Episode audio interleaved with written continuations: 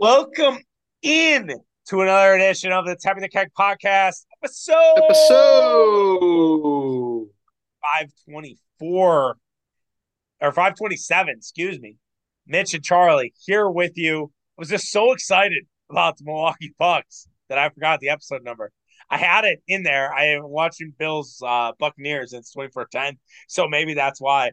Uh, happy Friday to all. Happy uh, Bucks victory Friday to to us all. We'll talk opening day overreactions. We'll talk about the Packer youth movement. Talk about Craig Counsell and taking interviews. And if we have time, we'll talk a little bit about the Badgers potentially pulling off the stunner, but a lot on the Milwaukee Bucks who came victorious tonight uh, as we tape Thursday night into Friday with a 118 117 victory over the Philadelphia 76ers. My main man, Mitch Ross, how you doing? What's going on? I'm good. Glad you added those those uh, three episodes onto the uh, exact total in honor of Damian Lillard. You bet. And his uh, and his uh, his performance in the in the debut. I mean, uh, pretty much as advertised with Dame. Uh, you know, Yeah, I man. mean, he's uh, you know jumping right into it. I guess he's uh, you know, I don't even know all the free No, you're- throws. I you're- mean, it, it's it, it's it's great to have a lead ball handler that can actually fucking dribble. Um, you know, we are the Bucks have won a lot of games over the last five years, including a championship. We're two years and change removed from that, and they've never had a ball handler. So Yeah. uh, Let's- really I mean- it's really nice to see. I mean, I love that you're just going in, you know, raw dogging, no lube, just right into it. No, like, hey, how are you? You're like ready to talk business right off the gate. That's why we love you. And I, I mean, the first question I have is, do the Bucks win this game last year? I don't, I don't think they do. Like, Yeah. I, not to answer my own question, but like, I, I don't think they win this football game or ba- basketball game. Excuse me.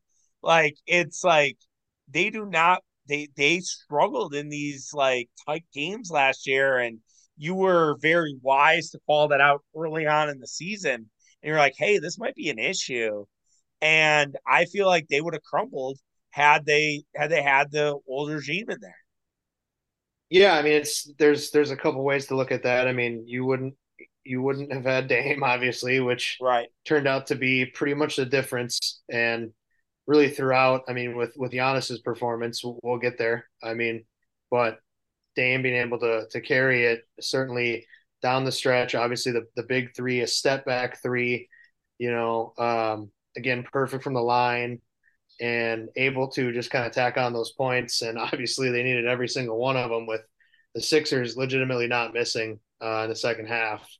And it it did kind of look like the Bucks were going to run run away with it. I mean, it's a long game, but the second quarter was orgasmic um, for for stretches. I mean, a large yeah. chunk of that quarter um, where you know Dame really got going in the first half and that second quarter, especially. He get 17 in this in the second quarter, and it, it was looking good. And um, you know, but they let Philly hang around, and it's hard to say like would they have been a little better defensively under under let's say Coach Bud and Jrue Mhm. Holiday in there as well. Um, right Probably, yeah but i don't think Ke- kelly Oubre is having 27 points tonight well, that's hard to say because they've given up a, a lot of role players having Kel- career nights. by over the way. Kel- kelly does kelly Oubre always kill the bucks like i feel like kelly Oubre always plays well against the bucks Well, he was on Charlotte last year, and I know Charlotte had that had that crazy game against the Oh, Bucks yeah. in Milwaukee last Oh, year, yeah. where they blew us off the floor because they right couldn't that miss. was so yeah that was like you turned off your you're like all right we're gonna we're just gonna watch a movie or we're just gonna catch up on tv tonight it was like a friday Yeah. night it's like and that yeah, could be is- and that could be just the fact that the wing defense is is probably a weakness, and Mhm. and they'll have something have to have to address down the line at some point. Um, but yeah, I don't know. I mean, certainly with, I I mean, there's no way Jrue Holiday goes 17 to 17 from the free No. throw line. First No, I and mean- foremost.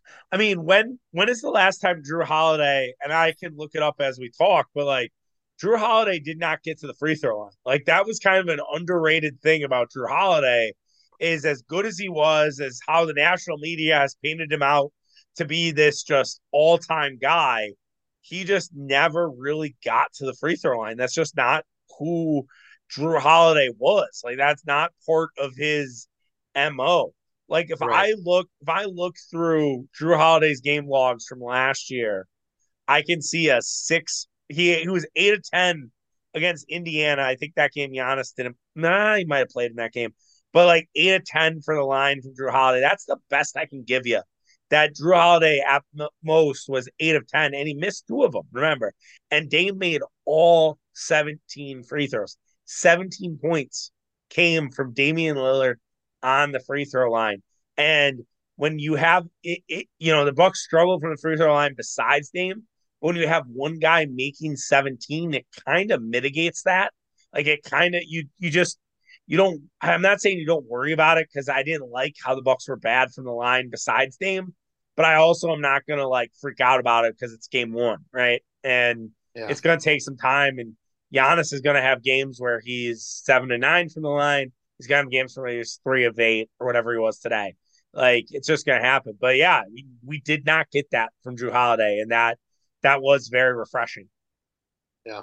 I, I would say defensively overall, I the I don't know if you really felt the the the impact of Jrue not being there as much as you you would have thought.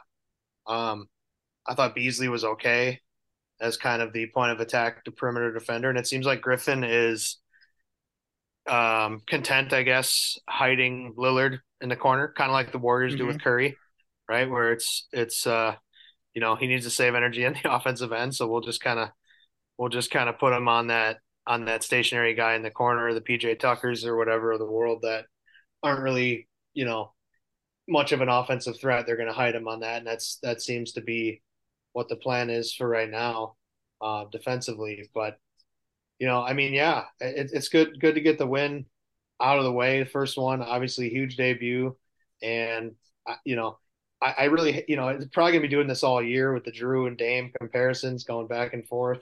Right. Um, if you watch Jrue on Wednesday night, you know, didn't have the greatest offensive game. Uh, so, but he, he doesn't really have to be for Boston. So we'll see, we'll see what they do. But yeah, Bucks probably do not win this game without Dame Lillard, and it's it's it's great to see. Right, exactly, and and I think that's the that's the sort of kind of aha the takeaway from this game is just this idea of like, all right, it's 113, 111, and it's down to the wire. It's nut crunch time. And Dame Lillard just clears out and hits a step back three. And there's no help. I would have liked to see on that second one when Dame kind of just lobbed a Hail Mary and didn't go anywhere. I would have liked to see like either Brook or Giannis, you know, running a pick and roll action just to like throw them off because they're like, all right, we're prepared for the step back. We're gonna blitz somebody. And and they, you know, they did. And that that'll get worked on, that'll get figured out. But yeah, this does not result in a Bucks victory. We're licking our wounds, wondering like, all right, same old Bucks. Like that would have been the conversation. We're like, what's different from April to now? Like it would have been the same fucking shit, and it's not, and that's great. And I, I mean, I think that the way Damian Lillard impacts the game is just fantastic, and we're going to continue to, you know, see the Bucks get more comfortable. And you know, Giannis did not have the best night. Um, 23 points, but was 10 of 22 shooting. Uh, he had 13 rebounds as well.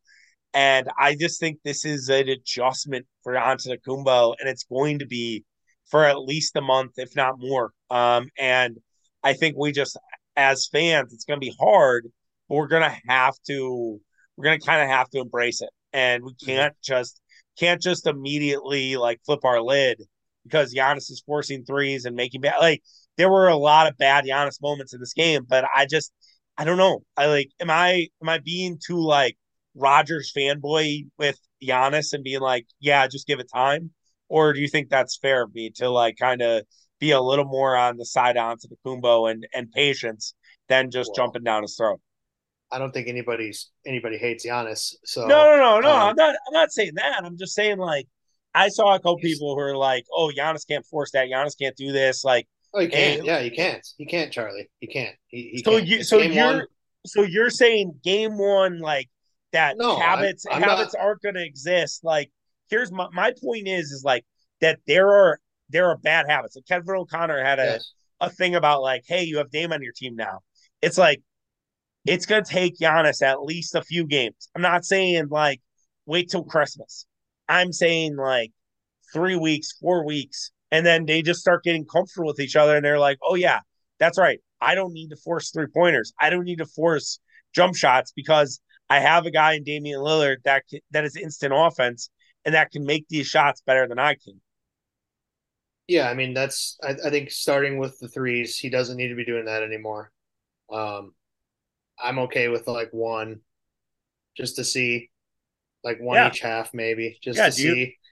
And but when you know Philly's going on a run, those are the killers, and he he's done that you know throughout his career basically. Right, he forced where it, it seems to be it, it's a team hits a couple buckets in a row, and Giannis wants to go down and and and try to answer with a three, and that's that's not his game, and um, that's the stuff that I feel like he can control that that he can avoid. Now, yes, I will grant you that some of the stuff of him um, fumbling the ball, I think that's going to take some time with just a different system and a different, certainly a much different feel where he's not necessarily um, the lead ball handler all the time. And he's going to be getting the ball, you know, setting a screen for Lillard and getting the ball in like a short roll.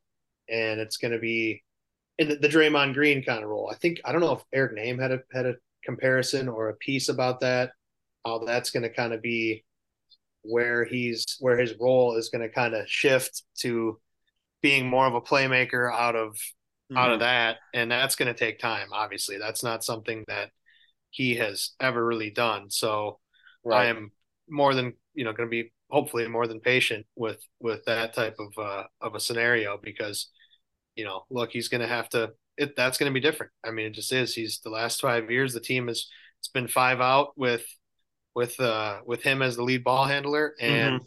he kind of drives and kicks and that's where he's obviously fantastic. Um, but so yeah, that's going to be that's going to be where the adjustment is, and that's where I'm willing to be. But some of the stuff, you know, forcing it, and, and it, it was at times like those last couple games against Miami in the series where, or in the in the playoffs last year, where he was kind of forcing things, and when he wasn't taking a bad perimeter shot, he was kind of just barreling in and and and forcing a, a close shot, and it wasn't going in, and it wasn't working. Embiid had that had that block that obviously blew up on the uh, on the Twitter, and oh know, yeah, you hate to see, but it it was you know a nice play, but also part of it was Giannis going right at him and and kind of asking for it. So, um, you know, yes, yeah. it, there's going to have to be some some patience with with kind of this role adjustment, but you know, they got the win, and, and it wasn't really looking great there at the beginning or earlier in the fourth quarter, but you know they were able to settle down enough and um, found a way to do it. Oh right, and I uh, the last thing to add about Giannis was just the fact that like he also wanted he got Embiid halfway through that third quarter. Embiid starting to cook. Embiid starting to go off. That's another like difference from last year to this year, where it's like I think Budenholzer would have been like, all right, we'll just stick to Embiid cooking Brook Lopez. We won't make adjustments. That's not what we do. And Giannis goes on him I get that Giannis gets the foul, foul, and I know, like, I think it was Frank Madden was like, well, he can't act like Thanasis out there. And I'm like, dude, hmm. like, here's the thing. Like, again, like, this, this all goes back to this takes time. This is new territory. This is not like we're, this is brand new shit. And I just, I think that we just expect all these players to be superhuman and do exactly what we want them to do because we we control it on 2K or we understand, you know, in our minds what what's supposed to happen. It's like this is not just an immediate fucking like we'll clap our fingers and it's done. Like, yeah, they're gonna work with Giannis. They're gonna talk to Giannis, Prunty, Mutombo, uh, Griffin are gonna all be like, hey, we'll let you get the guy. We'll let you take a Jimmy Butler. We'll let you take a uh, Joel Embiid but you gotta play within yourself. We can't have you fouling. You have to play controlled. You have to play disciplined. And if you can't do that, then we can't get you on those guys because you get into too much foul trouble. And mm-hmm. that's that's that's coaching. And I hope Griffin does that. I don't know. Will he do that? We'll see. I mean, they have Miami on they have Miami on Monday, and that'll be the next kind of instance of it, you know, barring everybody plays. I mean, people are already missing games. It's week it's game two, and you don't have Booker and Beal in in Phoenix. And so, you know, I don't know. But we'll hopefully everybody's playing and we'll get to see that and we'll get to see what they do with Butler and Antetokounmpo. Yeah, I mean that so yeah, Giannis going on to Embiid was something that I'm not sure you see under Coach Bud. Yeah. And in the first half, you had MarJon go in and slow down Maxey, oh, yeah. which worked. I want to talk about MarJon which, too, for sure. Which I, I don't know if if that happens under Bud. And also, I think you had a little bit of a zone there late in the game mm-hmm. from, from Dr. Griffin, which yeah, you know, I don't think you see under Bud. So I mean, those are those are just a couple of observations uh, defensively that I think um, you saw different from from the previous coaching staff. And then offensively, you know, you had the they ran like the the double screen high screen, which I don't know if we ever got that once under coach a single high screen under coach Bud.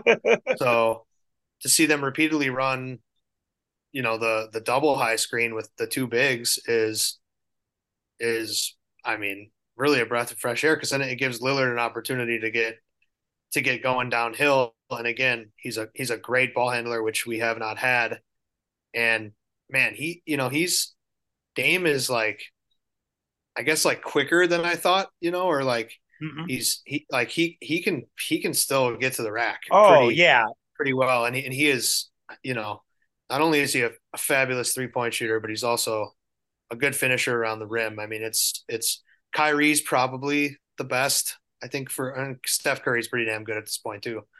But outside of those guys, I mean, he's I think he's actually right in the conversation with those guys in terms of finishing amongst the trees. And well, there was so much made about his age, and they're like, "Oh, Dame's so old. Dame's this. Dame's that," and it's like, dude, like I don't know. He's younger than Jrue Holiday, for Christ's sake. Well, yeah, and you you watch him, and you're like, nah, this guy's fine. Like this is maybe the wear and tear of the season. Yeah, it might look different in January, but to your point, he's the same age as Jrue Holiday, and so that's yeah, it's it's all fugazi. Uh I I did want to I, I do want to talk. Let's talk about MarJon. I do want to talk about Middleton before we we move on.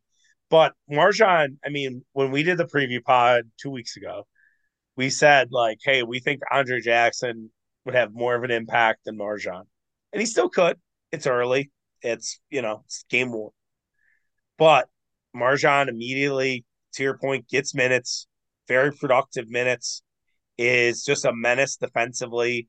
You know, takes it up on Embiid uh, for a layup in the second quarter. Like, is there, do you, I guess, uh, so to rephrase our MarJon question, what's more likely by January? MarJon is the, the fifth starter or Jae Crowder's the fifth starter?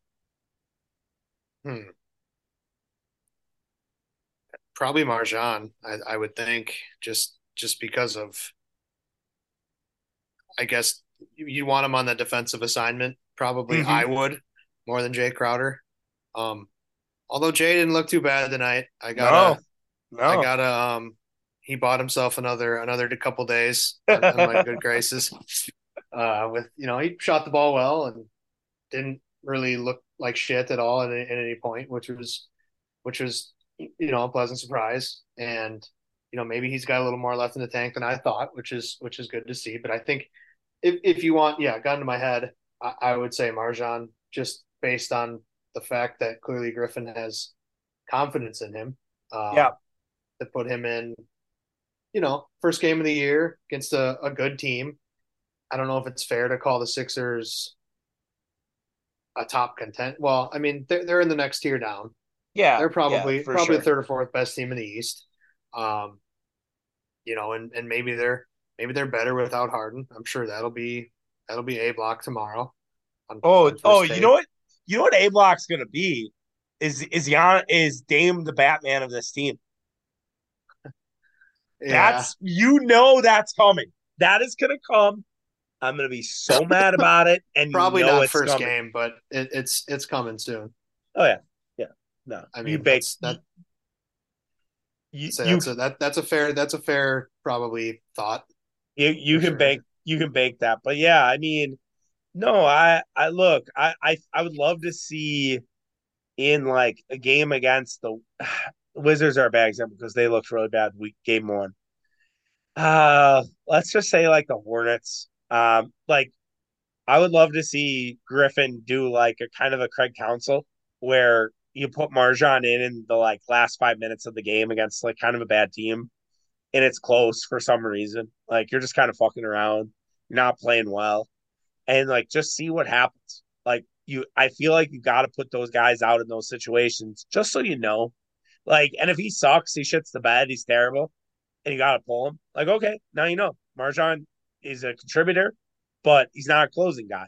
And I'll be very interested to see kind of the progression of MarJon. That's to me like one of the biggest things from this game. I think another one is just Khris Middleton. And you only, you only play 16 minutes. He didn't play the entire second half. Um, we obviously taped right after. I could probably browse the X platform and see what Griffin's comments were post game about Middleton. I know he said pre-game we wanted to be smart with him, but it's like, well, if you're going to be smart with him, why didn't you like space those out? Why don't we get eight minutes in the first half? Why don't we get eight minutes in the second half? Um, but regardless, um, you know, I, I, I guess with Middleton, like, are you concerned? Like, where are you at with Khris Middleton? And you've you're a little more on the hesitant Khris Middleton side than than I am in, in terms of the the podcast duo here. Well, I mean, I, I guess I was kind of wondering what they. Yeah, that's an interesting thing that he, didn't play in the fourth. I, I, think he played a little in the second half. Did he start the second half? But I, I don't know. He, Maybe he didn't. Yeah, I think he actually right. He might have started the second half, and then but he, he did just, not. He did not play more. He did not play in the, fourth quarter. Yeah, he did not play in the fourth quarter. Like I said on the uh, betting show yesterday, I was like, "Oh, I really like like Khris Middleton's over of 12 points. I'm like, oh, that seems very low. And he had six points overall, but it was only 16 minutes. Yeah. I mean, if he played 32, then he probably does get 12. Uh, right. But yeah, I mean, he ended up not really missing him. I mean, you know, right. be a different story if we were lost by a point. But, um, you know, I, you know, I, I'm not sure what is exactly health wise wrong with him other than just oh he had some you know an operation in the off season and we want to bring him back. It is only the first game. I'm mm-hmm. not really all that concerned. Um, I do think they're deep enough that it's if it's just him that's on the minutes restriction, then you know that's fine. Just just be smart about it. You you know you need him need him in uh, in March and April and beyond more than you need him right mm-hmm. now. Um, so so I'm okay. I'm just I'm looking at the minutes. I mean, 37 for Lillard and opening night is, you know, I you know I'm I'm not sure how Bud would have done the rotations any differently. I mean, Griffin pulled Giannis out pretty early in the first quarter. I think it was like not even six minutes in. Right. It might have been, it might have been at like the 7 12 mark or something of the first quarter. Took them out, and then they, they kind of staggered those guys a lot in the first half. Um, which was, I suppose, is fine. I mean, it's what you want to do. Um, the only real bad lineup I think Griffin had was I think it was at the end of the third quarter. They had was it I think it was all five bench guys. Yeah, that was the Cam Payne the Cam Payne minutes were rough. Like yeah, everyone yeah. kind of warned us about Cam Payne. They're like, oh, I don't know, Cam Payne. And we're like, yeah, fine, like a couple preseason things. I was like, oh my God. Like the two Cam Payne threes were terrible. I was like, what the fuck are we doing here?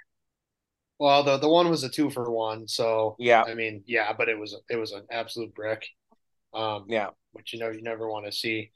Um, yeah, he's the thing about Cam Payne is when did he have his best games? When Phoenix was getting fucking destroyed in the playoffs. Oh yeah. Oh then yeah. It became, then it was then it was Cam time. Then it was Cam. That was Cam time, not Dame time. Cam time. Ah, exactly. And I, he looks I, he looks good when they're down by forty. Um, you could do worse at a backup point guard. I mean, right. I would rather I'd rather have well, yeah, so, I'd rather have Cam Payne than than Jevon, But yeah, so this is how fucked up our society is. So I went to go check out some Cam. I went to go check out some Khris Middleton, like opinions. Like, is there any quotes? Anything else going on? and everybody's just bitching about, hey, I need my PrizePicks refunded because Khris Middleton did not play enough. Like, I need my PrizePicks refunded. Like, hey, listen, you make a bet. If you don't win, if you if something goes wrong with your bet, that's that's part of betting. You don't just get free plays. Like, that's not how it fucking works. Like, understand it one time for me. Sorry. I hate that shit. I hate it. Just a bunch of pussies, Mitch. Anyways, um, yeah, I don't I don't have anything on Khris Middleton. I will say Andy Bailey already getting ahead of it. Writes for Bleacher Report.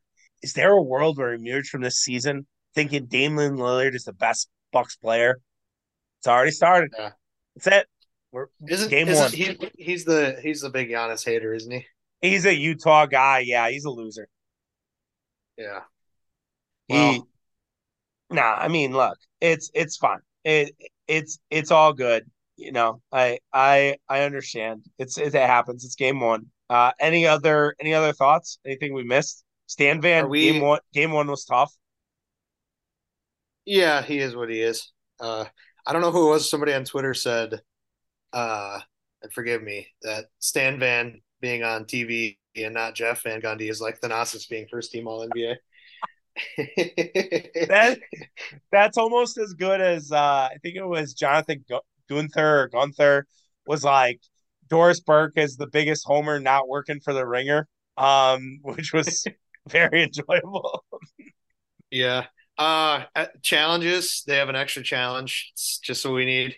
Yeah. Um, slow down the game even more. Baseball's we, uh, like, hey, we, we approached just- uh, we I say we we we had like a almost not quite three hour game, probably about two forty five with Right. uh six thirty five tip off. It got down about nine twenty. Yep. So um, you know, yeah, just what we need uh, is more more challenges, and that game was was was pretty brutal. Uh, just overall, it was it was a slog. It was a it was a it was a a lot of free throw merchants in that game, shall we say? Uh, you know, Dame can get to the line with the best of them, and when he's when he's on your team, it's cool.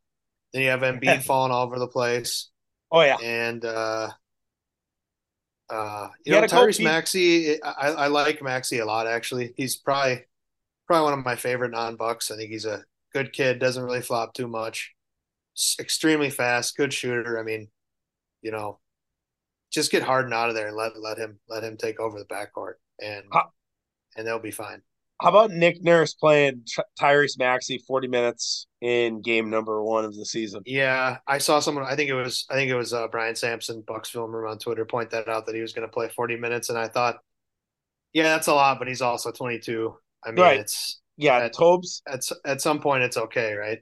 Tobes with thirty seven, Embiid with thirty six. Embiid's not in shape at all. Like he is in, he's in Cancun shape. Like Embiid is still getting back. Like he is tubby, and it just you know he's on that uh, Jordan Yang diet. Um, and it's you know Yeah. it's tough.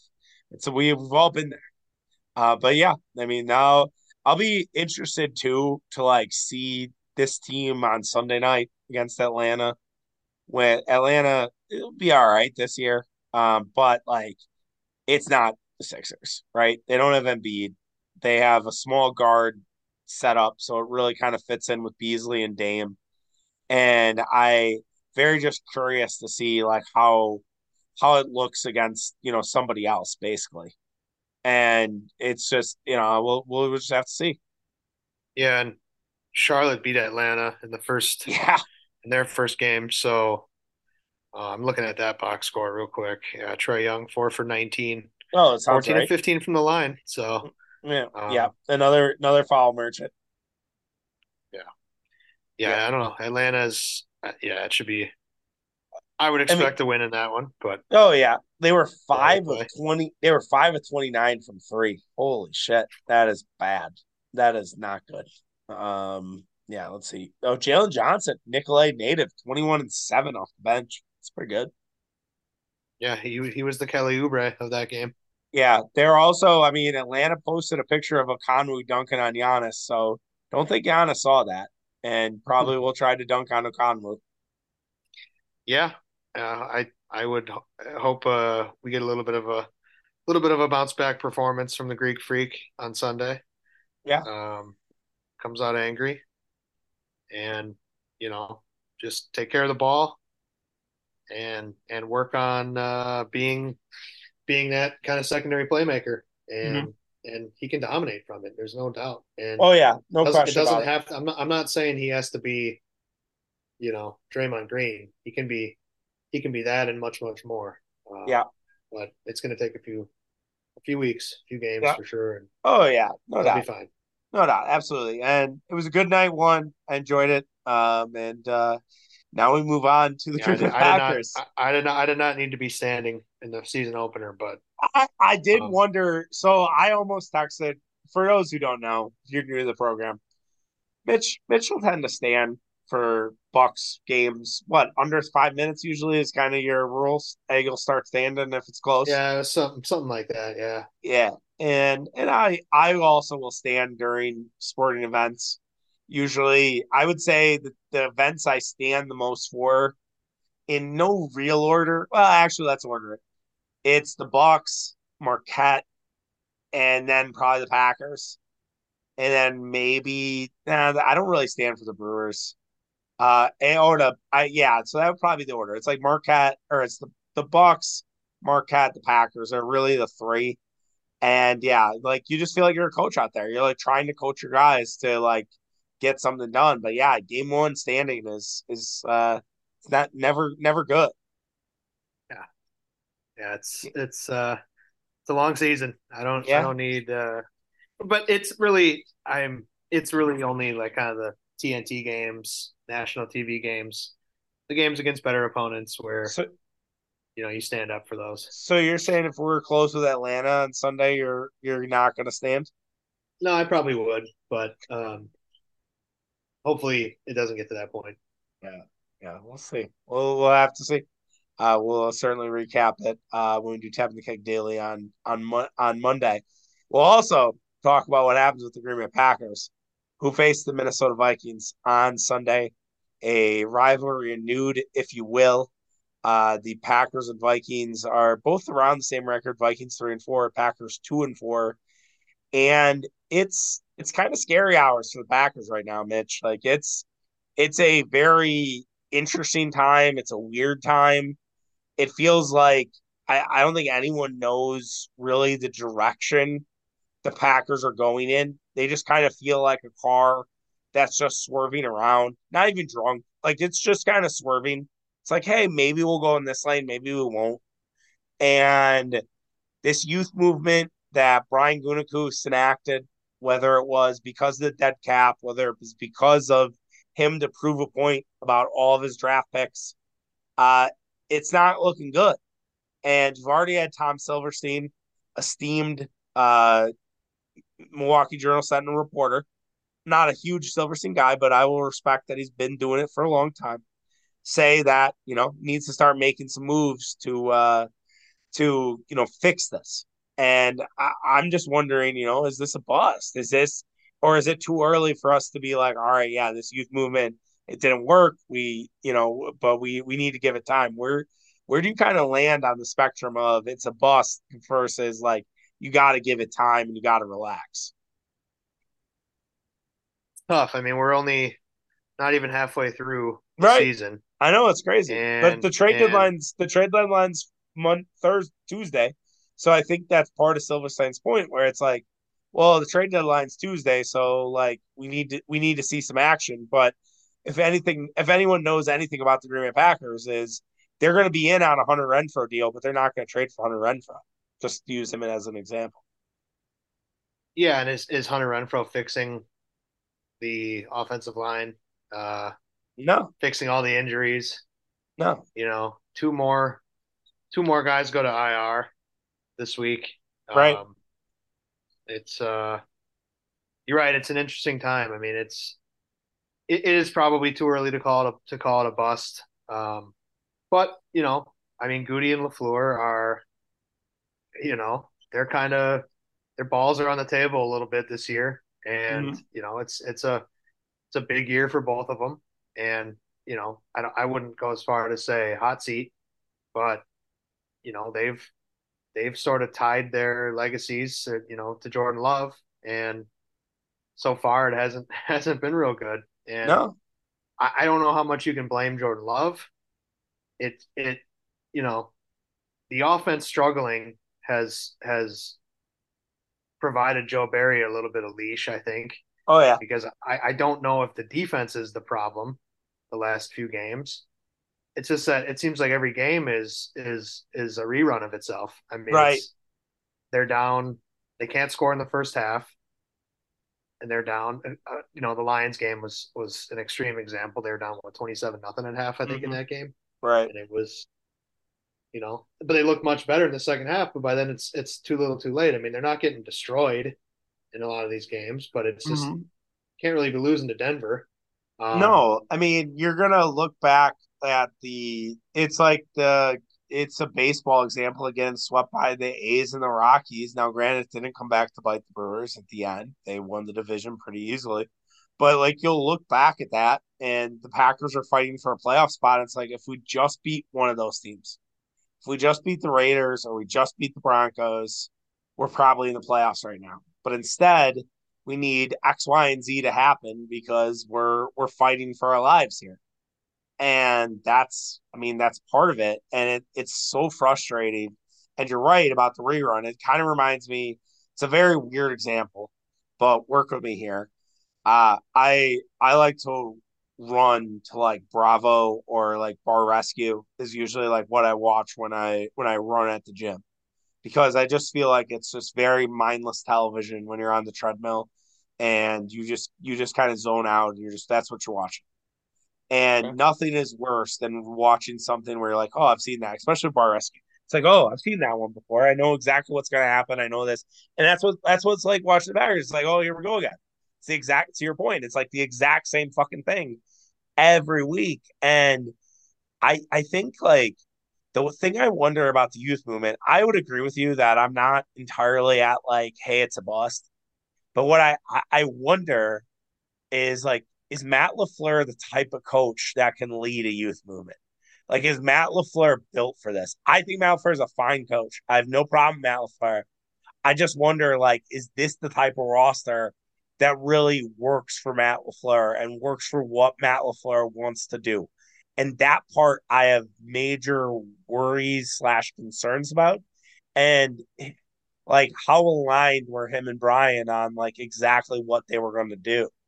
And it it, it kind of and I'll I'll let you get in here in a second. It, it makes me a little think a little bit about like the tit- Tennessee Titans, right? Who are kind of seems like they're going to start selling off some pieces here at the deadline. And it's like they fired their GM after like a half a year after he traded AJ Brown. And then they just had all these like they had a lot of veterans, but then they have some rookies and and now like Dan Rossini was on Rosillo's podcast, like, oh, they need draft capital. And it's like, okay, well, like, did they just completely fuck up like how the next generation of Tennessee Titans football was gonna look? And I don't, I'm not there yet with the Packers, but I'm, I'm starting to like worry that that's kind of where they're, where we're trending. Yeah, well, the Packers just have, you know, it's interesting. I, I you would like to think that LaFleur and Gutekunst in 2020 were on the same page with drafting Jordan Love. Yeah, and by all Um, accounts, just to cut in, they were by all accounts they were like even though like there were some people, or I think even Rodgers was like, oh, that was LaFleur told me it was like that was yeah, that was a joint decision. Go ahead. Yeah, and to and that, that just because they drafted Love doesn't mean, you know, I know the media likes to, you know, turn everything into a controversy and and you know, it it probably was the smart move in the long run. Unfortunately, you know, you would have liked to have seen them maybe get somebody who could who could uh, impact the team a little bit more immediately Mhm. uh, back then, but that's not the way it is. But yeah, I mean, the Packers just have you know hardly any veterans at all, and Right. that's that's clearly been been a problem. And you know, Bakhtiari not being there, and that whole situation, I think, kind of has. I think I think it's affected the team. I mean, Oh, totally. on and off. I mean, it's they can't block anybody in a lot of these games, and and you know a lot of teams only keep nine linemen, and that's that's hurt their depth and Rasheed Walker. I mean, I don't know. No, Rasheed And- Walker isn't good. I I just I can't believe the arrogance that they have with this offensive line. Like Adam Stenavich today was Right. like Josh Josh Myers is playing the best football of his life. Like, what the fuck are we watching? Like, I'm sorry. Like, I understand you might know more than me, but are you fucking out of your mind? Like, I, I just, it's like the gall of these guys. It just, I don't know. I like maybe they see something completely different than we do. Yeah. I don't know. And and maybe it's maybe it's the fact there's no true owner and stuff and stuff like Yeah. that's I don't you know. know, there's there there isn't much pressure. Um, I mean there is and there isn't, you know, the, they kind of you know, the fans maybe do have more of a say. What the hell is that dude wearing in the Laker game? Oh, I'm Uh, watching. I'm watching Bills. Bills Bucks. Sorry. um, but yeah, so I mean, I, yeah, maybe the fact that there's no true owner, that's always been Yeah. in the back of Packer fans' minds. I know we all love the fact they don't have an owner. It's Mhm. cool. But It's la di da until, you know, things aren't going very good. Then you can, then you can blame that. well, well, not not to bring it back to the Bucks, but it's like the Bucks get rid of Marc Lasry, they get Jimmy Haslam in there. Jimmy Haslam all of a sudden starts spending money, and Brooke Lopez is back, Chris Mills is back, and we get Tim Wood, and it's like you know that's Yeah. that, It's- it's like and just you shows the, you. you have the Brewers ownership situation, which we'll get into. Oh in yeah, yeah, we'll get to here, here in a second. Yeah, It's it, it really is. It's it's quite a world that we live in these days with the Milwaukee Bucks being yeah. kind of the cream of the crop. Oh um, yeah, no, I mean, it- undisputed. In Yeah. terms, at, at the very least, the at the way they run their organization. That's not to say the Packers aren't no, still a top top flight group, but um, I mean, if you're new here and you hadn't listened to our podcast, I think it was two weeks ago about you know the Bucks taking the belt from the Packers. I mean, I think it even rings more hollow today than it did two weeks ago.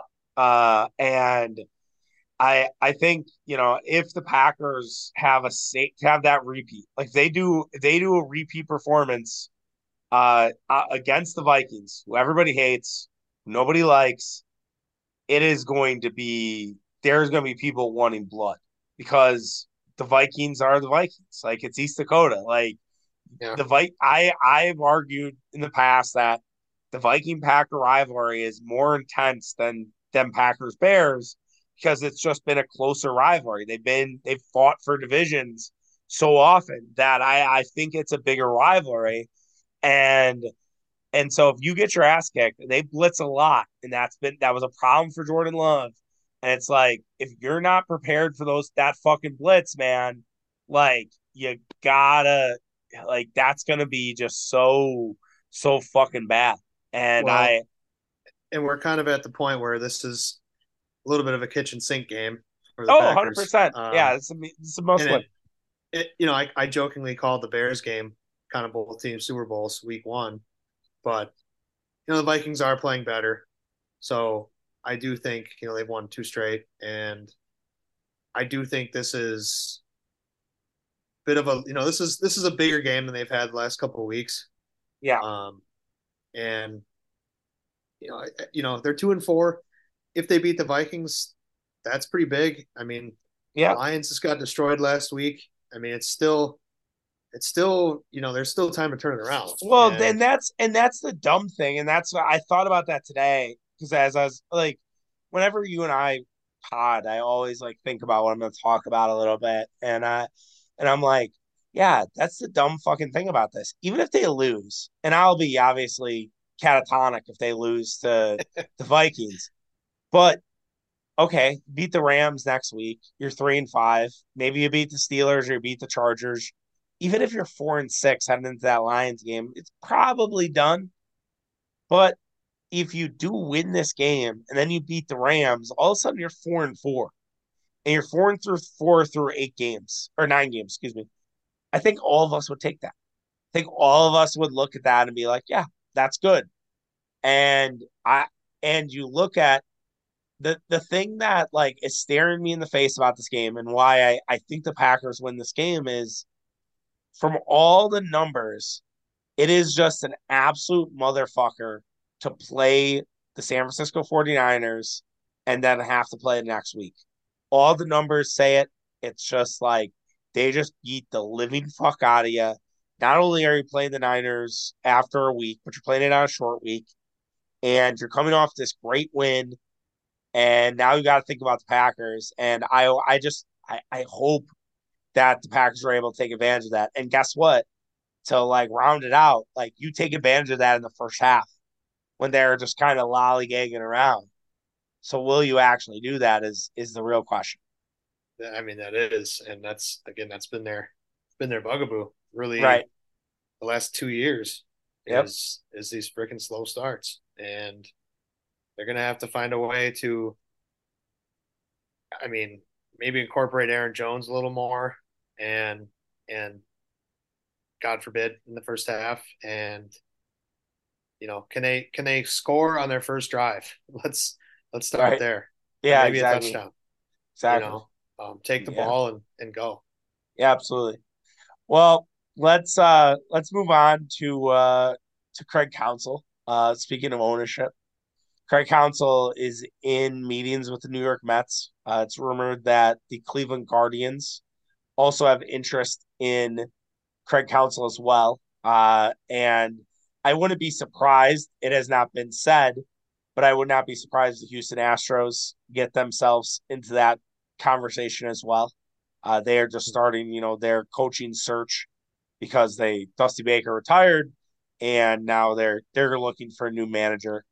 I, uh, I it, it's a very interesting situation that all that's in there, and you know, I I don't necessarily know the end game, but it seems like the tea leaves would say that a team's going to put out an offer and will the Brewers match? And we don't usually hear manager salaries. That's not something that baseball, really any sport, you never really know the coach's salary besides college football. Like, you know, Jimbo Fisher's making like $90 million, but you don't necessarily know it in any other sport. So, as someone who is, I, I would I would you qualify yourself as an anti Mark A guy or like a kind of anti Mark Mark A guy? Uh, it's getting hard. I'll say that. Um, Okay. I was I was thinking about how I how excited I was to have you know when Mark A first came on board to kind of save the uh, organization from the Selig family and you know have have a real owner and it was it was very nice but it's it's getting harder. I mean and I don't I don't really I don't want to fully blame Mark A for you know I think the payroll is it is what it is. It, could it be a little better? Yeah.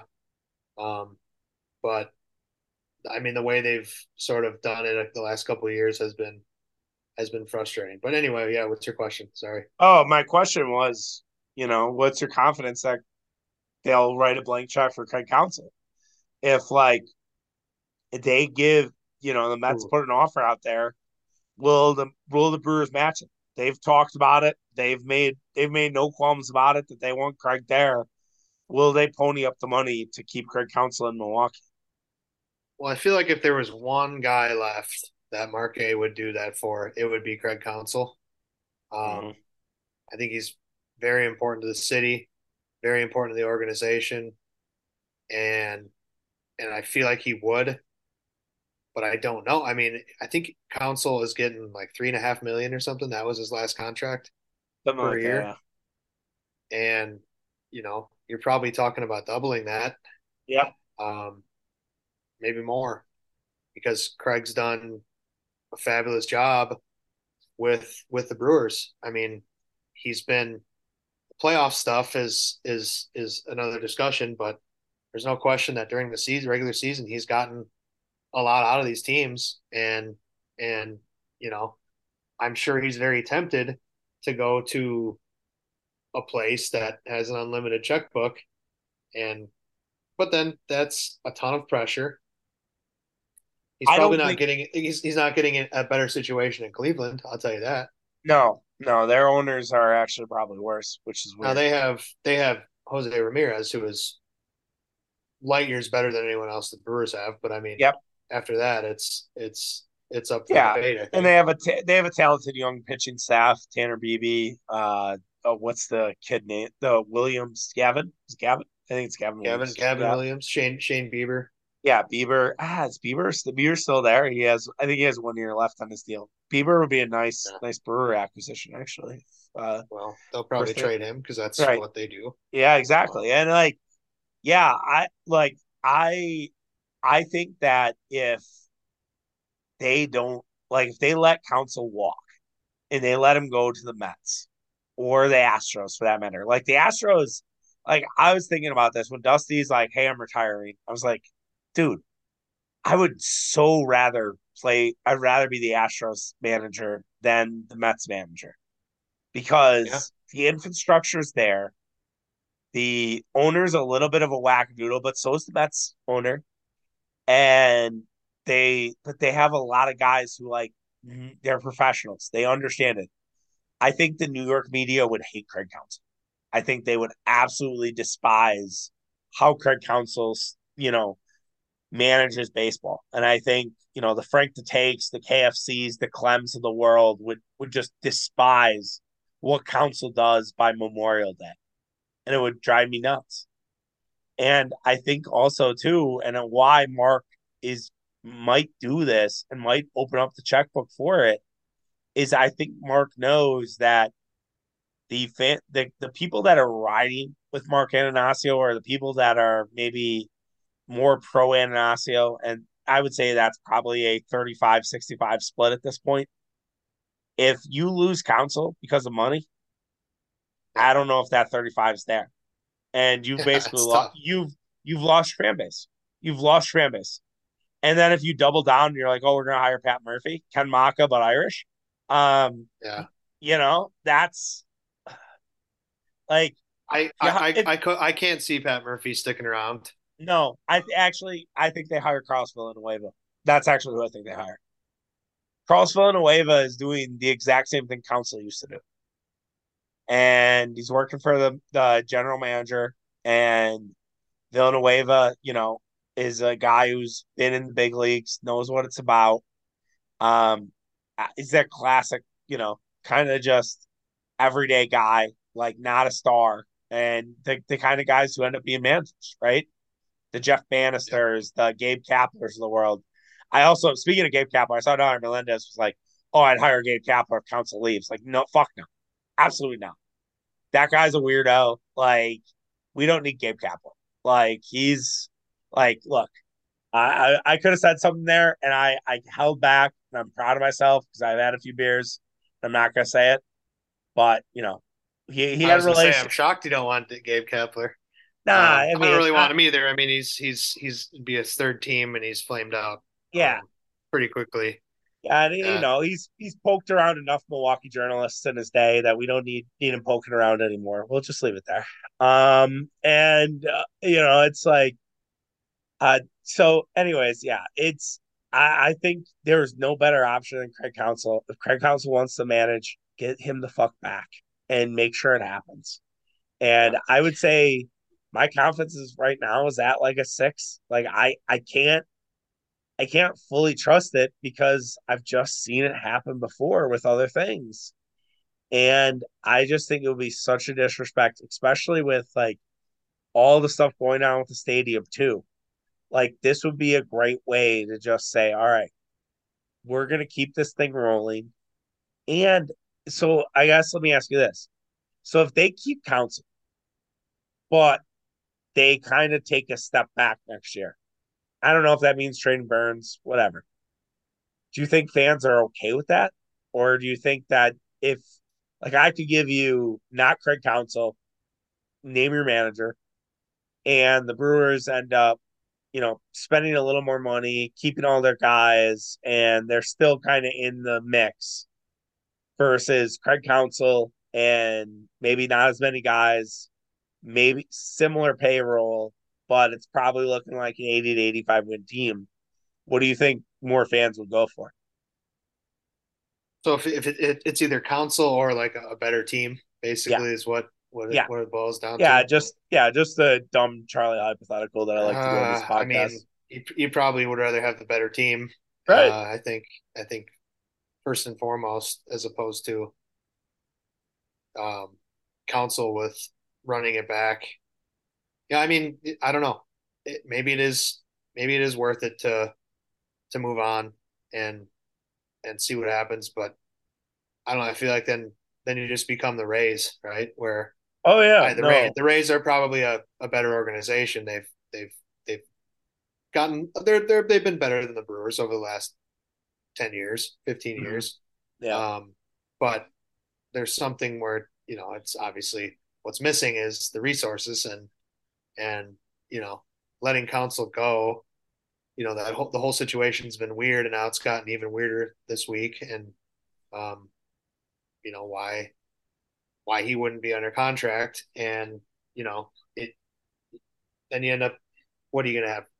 Is Kevin Cash a good manager? I don't know. I mean, yeah. That's I mean, and, it's a good. It's Joe Maddon went out the door from the Rays, and he was he. I, I wouldn't really put Counsell quite in that category, but um, a manager. But they let him go on to uh, to the. Cubs. I didn't think I didn't think about that that angle. You're right. That's that that would be the comparison, right? It would be Joe And Maddon left, going to the and Cubs. you're left yeah. with a you, you hire from within, and you know you're still a pretty good organization, but there's just something something Missing. missing.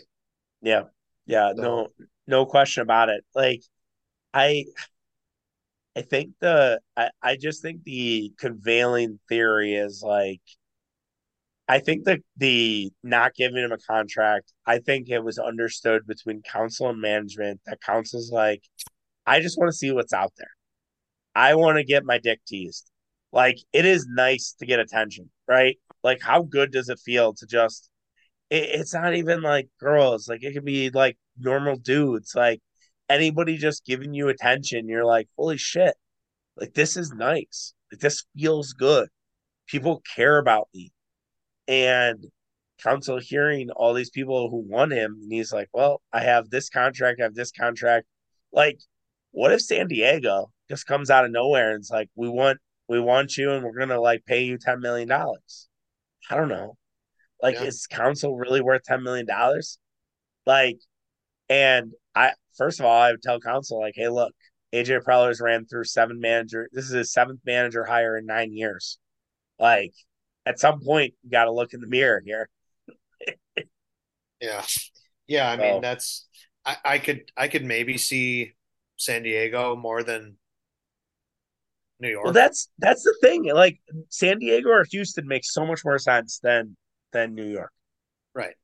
It's a it's a warm, you know, San Diego obviously is a perfect climate. You can kind of do the next chapter of your life if you're Counsell and you know and sort of retire out there if you want and you know manage for another 10 years or something who knows he's not that old Right. um and sort of you know right off in the sunset in in that weather um versus like New York getting your ass kicked by the media all day managing a team with a six hundred million dollar payroll because they'll probably get Ohtani or some shit. oh yeah, yeah. They yeah. I guess they're in the mix with Ohtani. Was the uh the rumor that was uh being spread uh throughout the uh the annals the other day. Unless the Phillies really get crazy and go after Ohtani.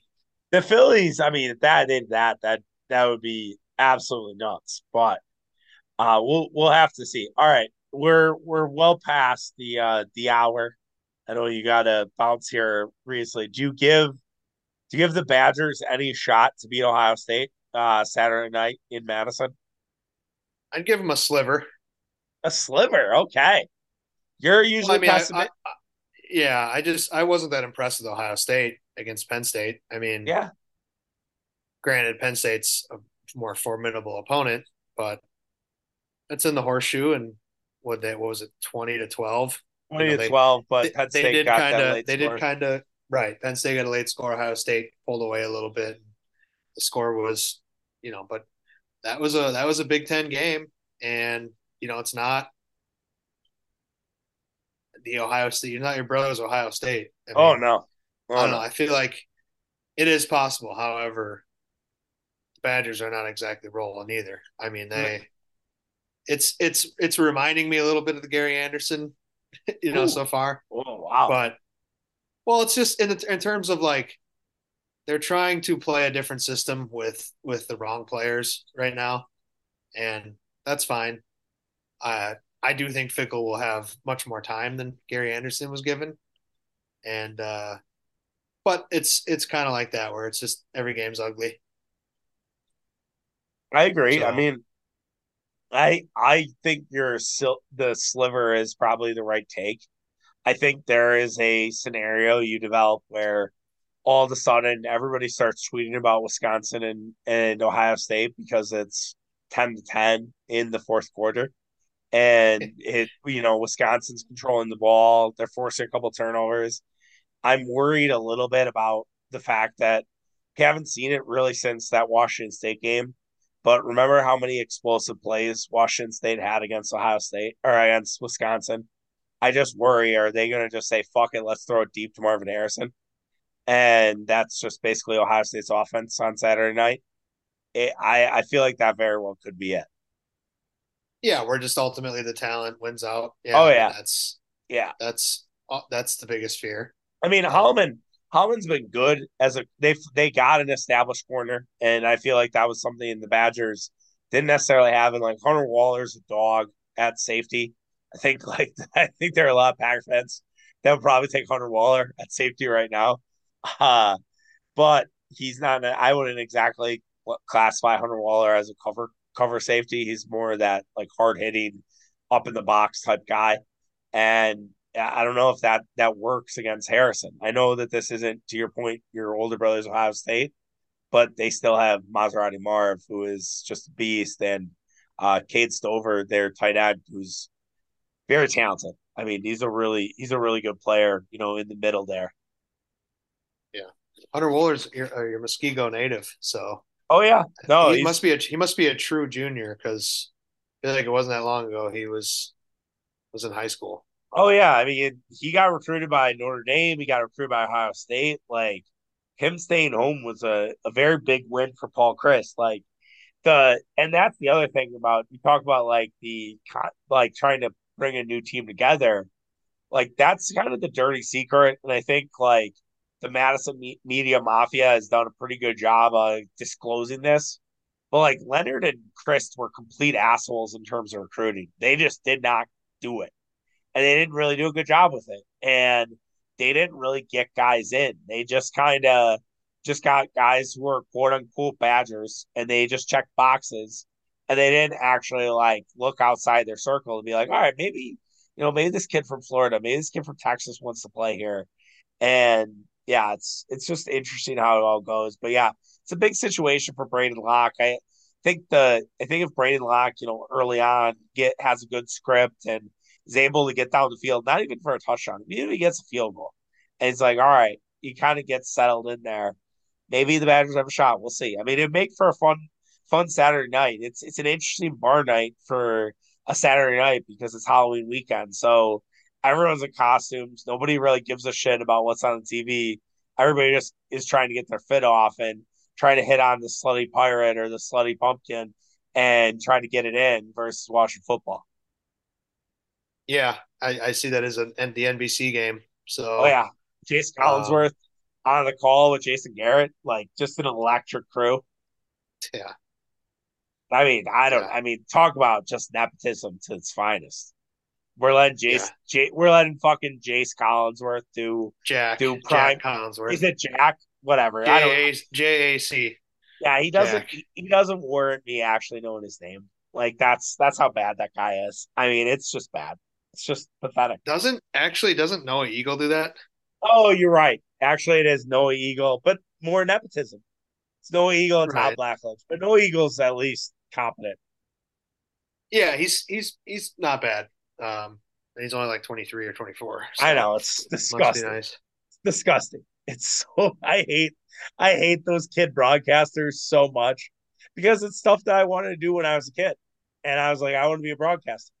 And I would Yeah. not have been a good broadcaster. Like it would not have been for me.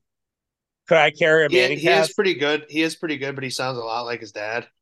And Yeah. uh, Yeah, it's got to be hard. It's got to be hard for him to not like use his dad dad's lines and stuff like that. Because right. I Iron Eagle is, you know, it's funny how like Ian Eagle and Kevin Harlan are probably like my two favorite play-by-play guys, and they're they're not the A team for anybody really, except for Harlan on NBA. But even even Ian Eagle is like the third No. guy and third or fourth guy in T- TNT, which Right. is a shame.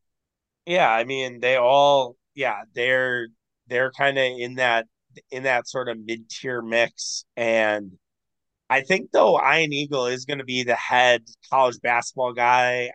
I think it's after next this year. I think this is Nantz's last year calling college basketball. And then it's going to be Ian Wasn't it Eagle last after year? that. Or was it last year? Is this Ian Eagle's Yeah, you're right. It is that is you're right. So Ian Eagle does get the is the head college basketball guy now for CBS. So Ian Eagle now now at the top. There you go. And, and then you're gonna have Noah Eagle calling calling uh calling college games too. All right, Yeah, Mitch. he'll any be he'll, he'll he'll be in there at some point. anything else before we uh any, before we wrap up? Ah, just uh, stay safe this weekend and, Yeah, and uh, absolutely. enjoy yourselves. Yeah, don't be an idiot. Uh Gardner Home show on on uh Monday. What was the review? Did we do well? Oh, it's good. I mean, it was good good to get back into Yeah, the uh, first show in three months. So, um, yeah, it was fine. I mean, Monday night, so crowd was a little a little light, but Yeah. you know, like Yeah, I said, good to be back and, and get the uh, get the cobwebs off. Yeah, I was We're- gonna We're, we're more we're doing more. Uh, we did some recording over the weekend and uh, just some just getting drums for here we go. for uh for an LP, which is a full length for the for the layperson, and You- uh, You bet. So that'll be that'll be coming probably early next year. So That's that's great. We well, we can't wait. And uh, I was going to talk to you about it early in the pod, but you do, you dove right into Bucks talk. And uh, also, happy birthday to our guy Shaycon today. Uh, go see my brothers tonight if you're out. Like that's that's Yeah. the gift you can give to him. Go go to brothers. I realize the line will be long. Just get there early. That's all. You, that's that's that is the cheat code for all those bars. Just get there early. If you want to go to those bars, that's fine. I'm not gonna judge you. Just go early. Like people who complain about lines, it's like no fucking shit. They have a line. It's the Harp. It's Trinity. It's Brothers. It's Jo-Cat's. Like if you get there early, you don't have to deal with line. It's it's very simple science. But you know that's just that's the world we live in when you don't want to wait in lines, which I get. I'm I'm too old for lines. I think all of us are too old for lines. That's a that's a little PSA to end, to end the show. yes, sir. You bet. All right. Take care, guys. We'll be back on Monday. We'll talk Packers Vikings, Bucks Hawks, uh, uh, Badgers, Ohio State, and anything else that comes across the wire over the weekend. So we'll uh, see you guys and uh, have yourself a good weekend. Peace.